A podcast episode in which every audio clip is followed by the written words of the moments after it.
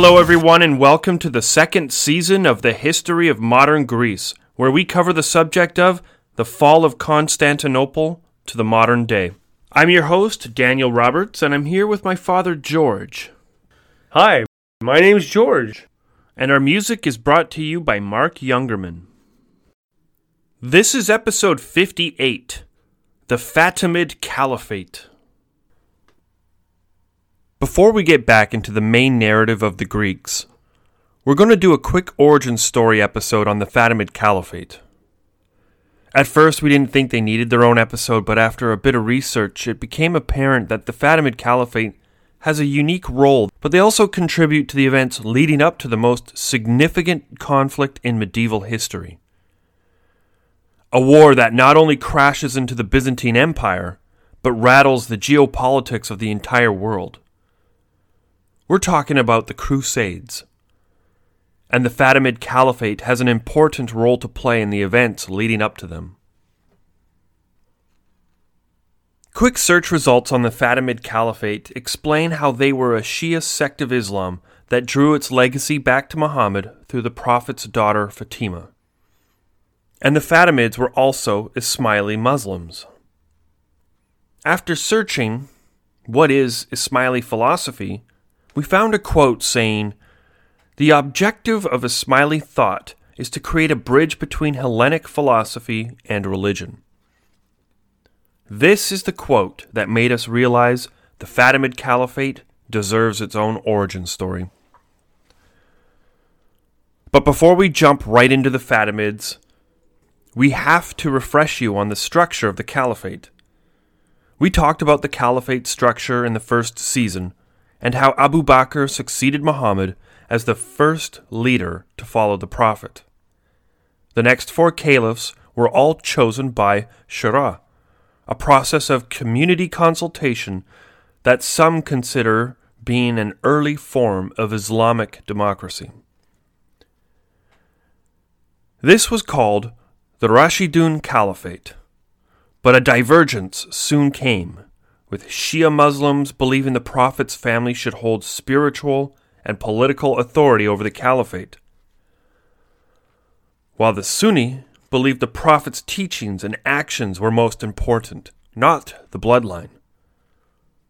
It's important to note that both branches agree on the teachings of the Prophet Muhammad, and their disagreement comes from who should hold authority over the caliphate.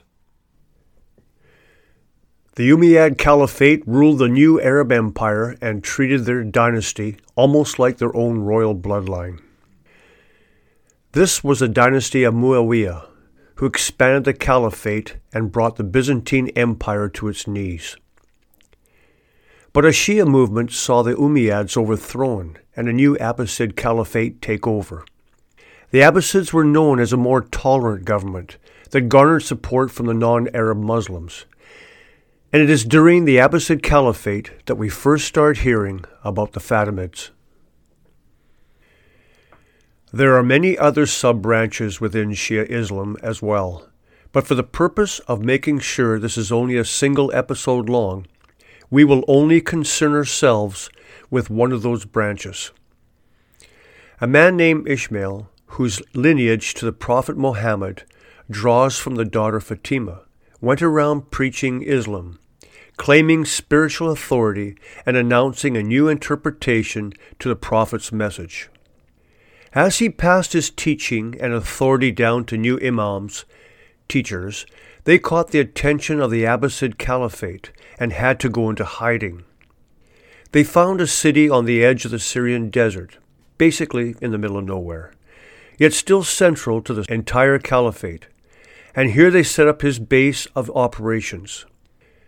This Ismaili Imam sent preachers out into the cities to spread the new creed. These preachers made it as far as India and Bahrain.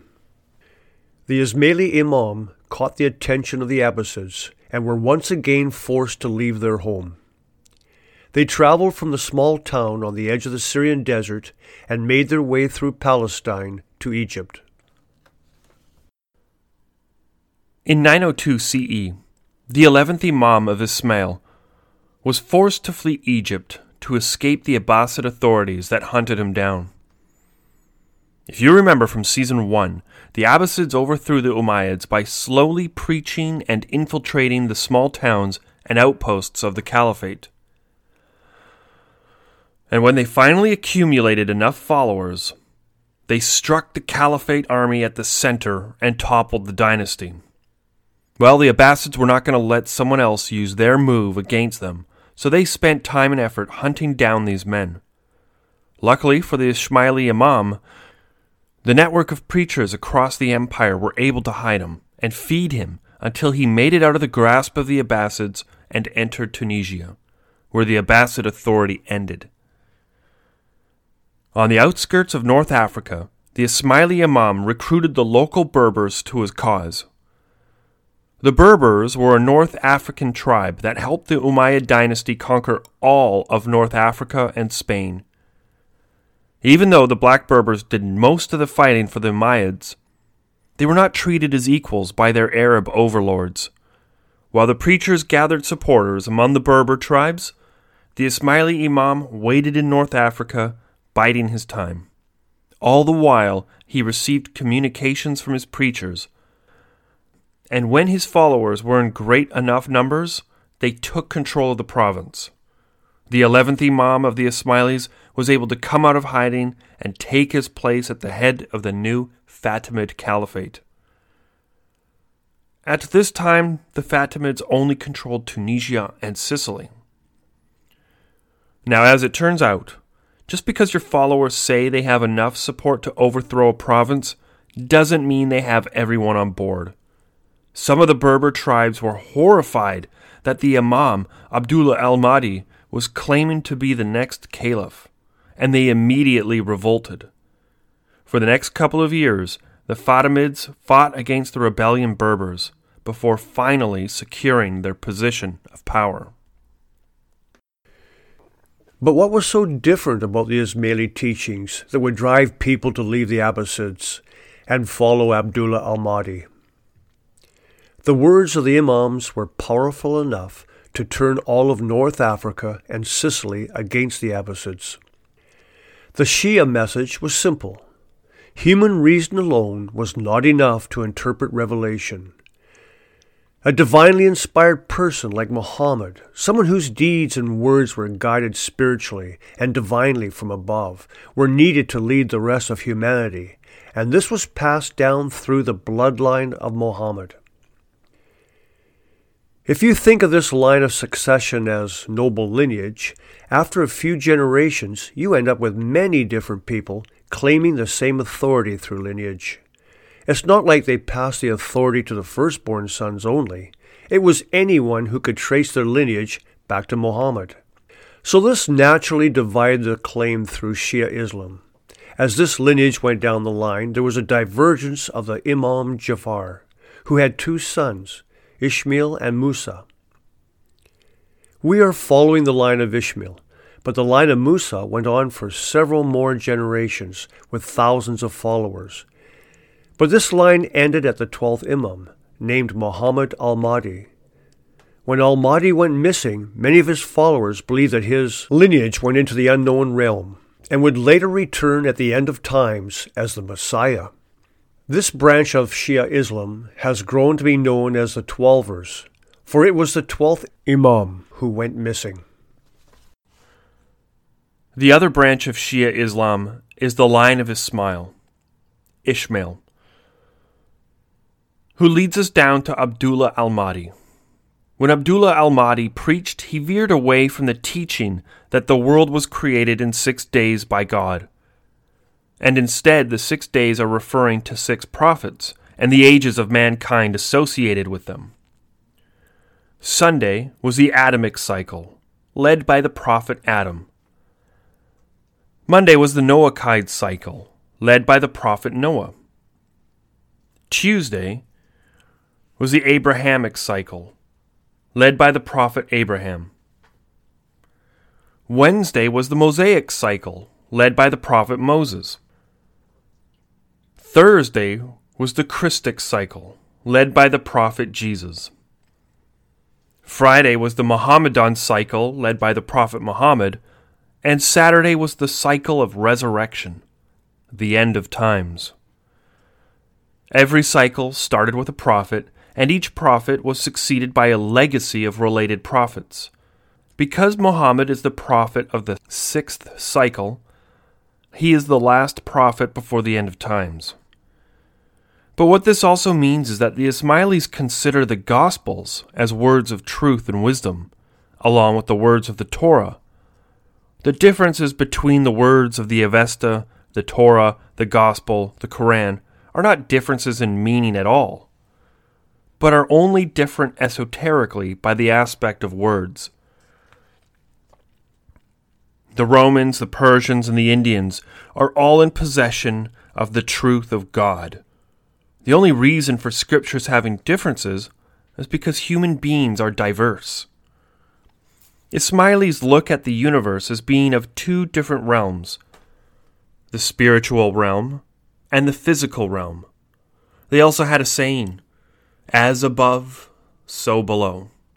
Everything that happens in the spiritual world is tied to that of the physical world. They also believed that the Imam was the most connected being in the physical realm to the spiritual realm. And this theology meant that Jesus, as a prophet, was a divine reflection of that spiritual realm, just as Muhammad was and Moses before them both. This is a powerful message, one that would have resonated with both Muslims and Christians, and possibly Zoroastrians as well. These Ismaili preachers weren't just reaching followers of Islam, they were reaching the Christians and Jews and Zoroastrians within the caliphate. It was a unifying message of universal truth and tolerance. Meanwhile, the new Fatimid Caliphate was situated right in the middle of the known world, with the Frankish kingdom to the north, the Umayyad dynasty to the west, and the Byzantine Empire to the east, not to mention the Abbasid Caliphate still holding strong in Egypt. Whether they were spiritually appealing to the masses was irrelevant. Their presence alone jeopardized the authority of their neighbors, putting a target on their heads. But as a new player on the scene, they caught the attention of the Bulgarian Empire, who was trying to fight off the Byzantine. So in the 920 CE, the Bulgarian Empire reached out to the Fatimids and proposed a military alliance against the Byzantines. But nothing happened with this alliance at first. The Fatimids started expanding their territory in North Africa and butted right up against the Abbasids in Egypt. On several occasions, they tried to conquer the lands of Egypt, but were promptly repelled. On April 3, 934 CE, Abdullah al Mahdi died and was replaced by his son Al Qa'im, the second caliph of the Fatimid dynasty. Al Qa'im started his reign by sending his navy north into northern Italy, sacking the city of Genoa. Even though his reign started off well, a Berber tribe used this moment to rebel and cause a civil war in the homeland of the caliphate. The rebellion grew so strong that a Berber army made it to the gates of the capital and almost broke through. For a brief moment, it seemed like the Fatimid Caliphate was going to collapse as quickly as it rose. The Berber army had the capital surrounded on all sides. There was no getting in or going out of the capital city. The only thing that allowed the Caliphate to survive this tumultuous period was the navy which brought in food and supplies from Sicily. The siege lasted longer than the twelfth Imam, for on May 17, 946, the Caliph died. He was succeeded by his son Ismail al Mansur. Ismail al Mansur was able to rally his men and fight back against the Berbers, ultimately crushing the rebellion and taking control of North Africa. He came out of the conflict stronger than ever, and by 948 was the ultimate power in North Africa. Although Ishmael el Mansur was a great caliph, his ultimate achievement was no more than solidifying the land his father bestowed upon him. His reign was short lived, and he died of a terrible illness in 953. Al Muiz the son of Ishmael al Mansur, became the fourth caliph of the Fatimid Empire. Al Mu'iz didn't inherit a peaceful empire. He just inherited the same restless, troublesome Berbers who, for some reason, kept rebelling against their occupying overlords. In order to deal with this trouble at home, once and for all, Al Mu'iz called upon a man named Jahar to help him in his fight against the Berbers. Jahar is a very fascinating man in history, for he is the son of a slave. His father was captured from the coast of modern day Croatia and is said to have been of Greek or Slavic origins.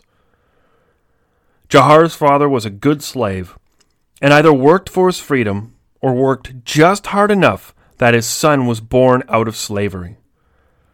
This freed Roman man, now converted to Islam, was a follower and believer of the Ismaili Imam and would prove to be his greatest general. Jahar went west and defended the Fatimid Caliphate against the Umayyads in Spain and reached the Atlantic Ocean, locking the Umayyads in the Iberian Peninsula, blocking them off from the rest of the world. Although Jahar made his name in the West, securing North Africa and defending against the Umayyads in Spain, what would ultimately go down as his most historic achievements would come from his campaigns in the East. In 965 CE, the Byzantine Empire sent a naval force to the island of Sicily with the intention of driving the Fatimids from the island. The Greeks landed a force near the Straits of Messina, the narrowest gap between Sicily and mainland Italy. The Byzantines tried to move inland and take several cities, but the Fatimid forces fought them right back to their boats. As the Greeks tried to escape Sicily through the narrow straits, the Fatimid navy intercepted them and engaged in what is called the Battle of the Straits. Like most medieval naval vessels, these ships were forced to get into close contact so they could physically ram into each other and either board the enemy ship or hit them so hard they broke apart and sunk.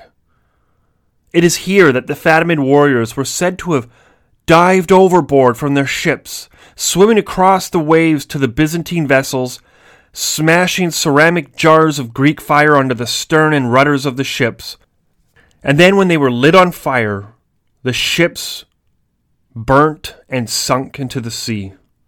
This resulted in an overwhelming victory for the Fatimids and saw the Greeks kicked out of Sicily forever.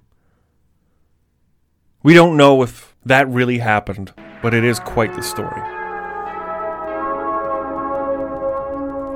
In the 960s CE, the Abbasids in Egypt were going through their own internal troubles. The River Nile was not flooding as high as normal, creating a shortage of crops and further inflaming unrest in the region. This made the Egyptian Abbasids rather weak, and the Fatimids on their borders seized the moment of weakness and invaded.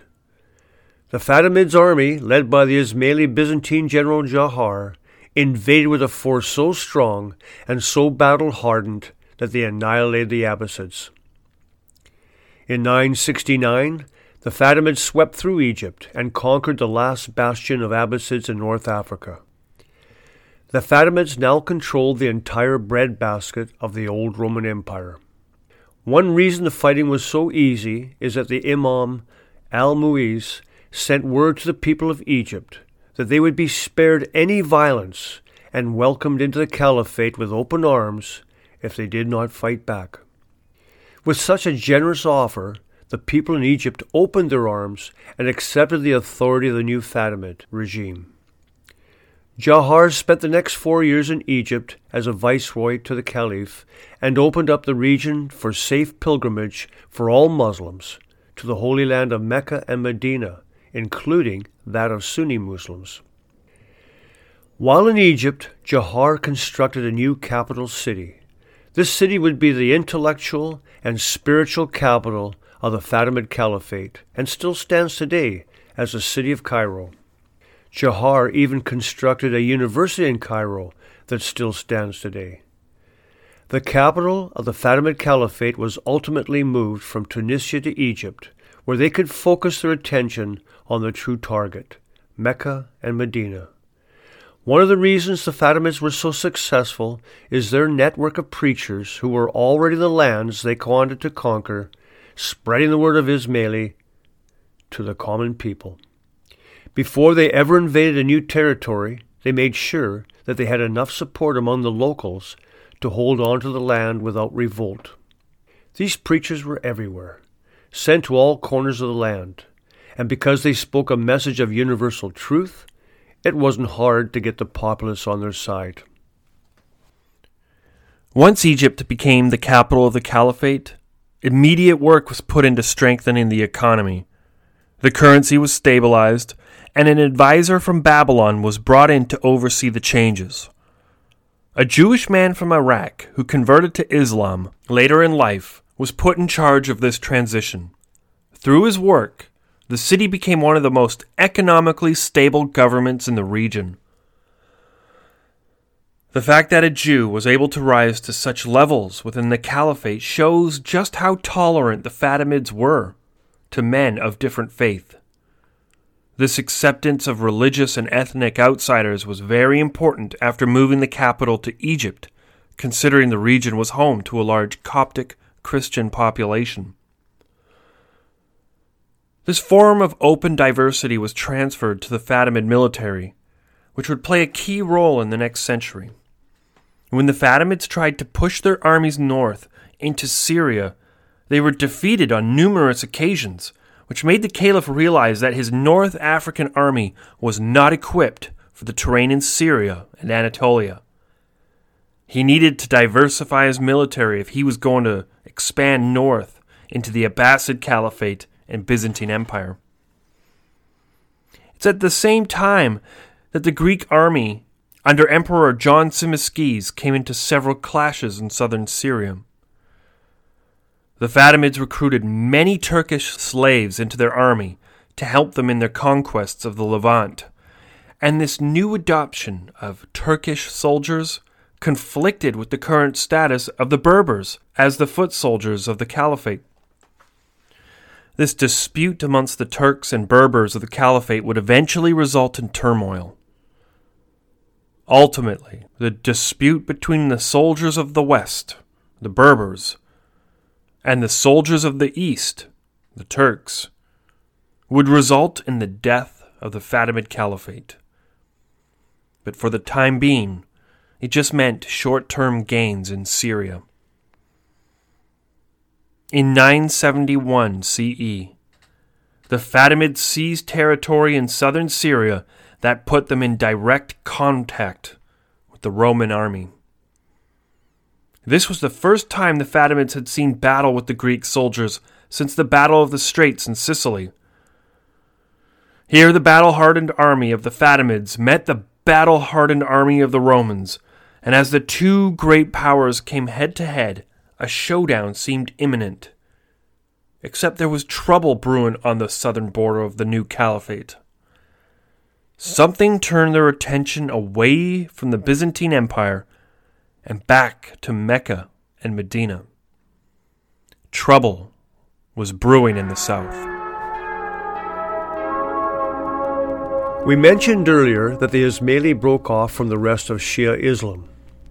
It all started when Imam Jafar al Sadiq designated his firstborn to be the spiritual inheritor of the imamate. Ismail was the oldest son and spiritual leader for the Shia. His popularity among those, his followers was great. Unfortunately, he died prematurely, as his father was still alive and the living Imam. With the proverbial prince dying before the proverbial king, there was a succession problem. Jafar al Sadiq had no other choice but to pass the imamate on to his next eldest son, Musa. If this was as simple as a king passing the crown on to his next living son, the problem would have stopped here. But this was beyond princes and kings. The imamate was more than a crown. This was a holy spiritual position that connected the imam spiritually to God. How could it just be given to the next son? Well, for most people it was simple. Ismail was dead, and now Musa was the next imam. But for the minority, the most hardcore, dedicated followers of Ismail, they could not believe he was dead. Rumors spread around that Ismail went into hiding for fear of assassination from the Abbasid rulers. Many believed he would one day return as a Mahdi at the end of times and rid the world of evil and injustice. And that is exactly what happened. At least, that is what everyone thought at first. While the Fatimid Caliphate grew in North Africa, dedicated followers of Ismail moved to Syria and Iraq and Iran and began spreading the message that the Mahdi was going to return soon and they better prepare the world. They built armies of dedicated Shia Muslim warriors who would be ready to obey the Mahdi's commands as soon as he arrived on earth. This new band of Shia called themselves Karmatians, after the leader Hamdan Karmat, although this is being contested. The Karmatians seized the city of Bahrain from the Abbasids and founded their new capital city. They spread fast and furiously through the Levant, marching as far as Baghdad. It seemed the Abbasid Caliphate was completely humiliated, having both the Fatimids and the Karmatians rip their empire to pieces. You'd think the Fatimids and the Karmatians would want to work together and conquer the infidels in Byzantium and Europe. But instead, the Karmatians had something else in mind. They decided to begin what modern scholars have referred to as a century of terror. The Karmatians seized Syria, Iraq, southern Iran, eastern Arabia, and even parts of Yemen. They were the largest Muslim state on the planet at the time, with the Fatimid Caliphate right behind them. At this point, you have the Umayyads in Spain, Fatimids in North Africa, Egypt, and Sicily, Karmatians in Syria and southern Iraq and East Arabia, and the Abbasids with just the central Middle East. The Caliphate at this point had fractured as much as the Western Roman Empire in 476. The most single horrific moment of the Karmatian rule came in 930 CE when the leader Abu Tahir al Janabi, a Persian warrior, marched his army across the Arabian deserts into the city of Mecca. There they found the gates barred, and no one was allowed to enter the city. This was the holiest site in Islam, and yet they were not permitted to enter. Abu Tahir al Janabi proclaimed this as an insult, for all Muslims should be permitted to pilgrimage to the holy site. Even today, the Kaaba is the holiest site in Islam. Now, for those who are not familiar, this is the holy shrine in Mecca that holds the black stone that was placed in the shrine by Abraham's son, dedicated to Adam and Eve. This is the holiest of holies. The little black stone in the side of the temple is thought by many to be a meteorite, a stone that literally fell from heaven. Well, the leader of the Karmatians, Abu Tahir al Janabi, must have been very convincing, because the guards opened the gates and let the Islamic soldiers into Mecca. Now, according to ancient customs, there should not be a problem as every single Muslim had respected the site in the past. Therefore, every single Muslim in the future should respect the holy site. And this is exactly what did not happen. Abu Tahir al Janabi gave the order to his men to attack, and the Qarmatian warriors pulled out their swords and began slaughtering every Muslim pilgrim within the holy site. They killed the caretakers and the guards and every innocent civilian in the area. They dragged out all their bodies to the center and cast them into the holy well, desecrating the site with bodies of the innocent. It was a nightmare. There is nothing in modern day times to compare this to. Imagine if ISIS marched into Mecca and massacred every Muslim tourist visiting the holy site today. There would be an absolute uproar. To make matters even worse, they ripped the Kaaba out from the shrine and carried it away into the desert. It is estimated that 20,000 pilgrims were killed in the Holy Land. For the next 20 years, the Kaaba was hidden in the deserts of Arabia, where it is said to have been defiled and smashed into pieces. The Qarmatian downfall started almost immediately, but the defining moment, the exact point you can point to and say, right there, that is the beginning of the end, is in the year 931, when the Mahdi returned. The leader of the Qarmatians in Syria was waiting for the arrival of the Mahdi. The entire Qarmatian people were waiting for the return of the Mahdi. They didn't know exactly what he was going to look like, but they knew there were signs and hints. And when a young Persian man came up to the leader of the Qarmatians and proclaimed himself to be the Mahdi, the true Mahdi, sent from heaven to rid the world of evil and injustice and bring about the end of times, the Qarmatian leader did the only reasonable thing he gave absolute power of his army and government over to the young Persian man. The new Persian Mahdi took absolute power and immediately started to shake things up. He threw most of the teachings of Hamdan Qarmat right out of the window. In fact, he threw out most of the Ismaili teachings. He started speaking a lot of anti Arab stuff that had a lot of people confused. And then the new Mahdi reinstated the worship of fire and spoke of Zoroaster in ways that had been forgotten and must be brought back. The Qarmatians were horrified. Somehow they'd been tricked by a Persian Zoroastrian sympathizer. It got further out of control when his followers were arrested by the Abbasids and the Mahdi himself was taken into custody.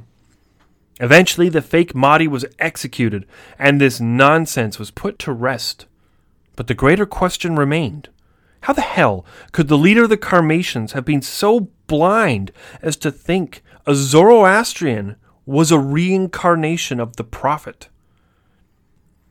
The very question of the Qarmatian legitimacy was called into question. And many of the followers abandoned the practice right there, done. But there were many hardcore followers who stayed behind. They were okay with branding the fake Mahdi as an accident. In 951, the Kaaba was returned to Mecca, although it is said to have been cracked. The circumstances in which it was returned are also mysterious, as it was left in a mosque in Baghdad after a large ransom was paid by the Abbasids.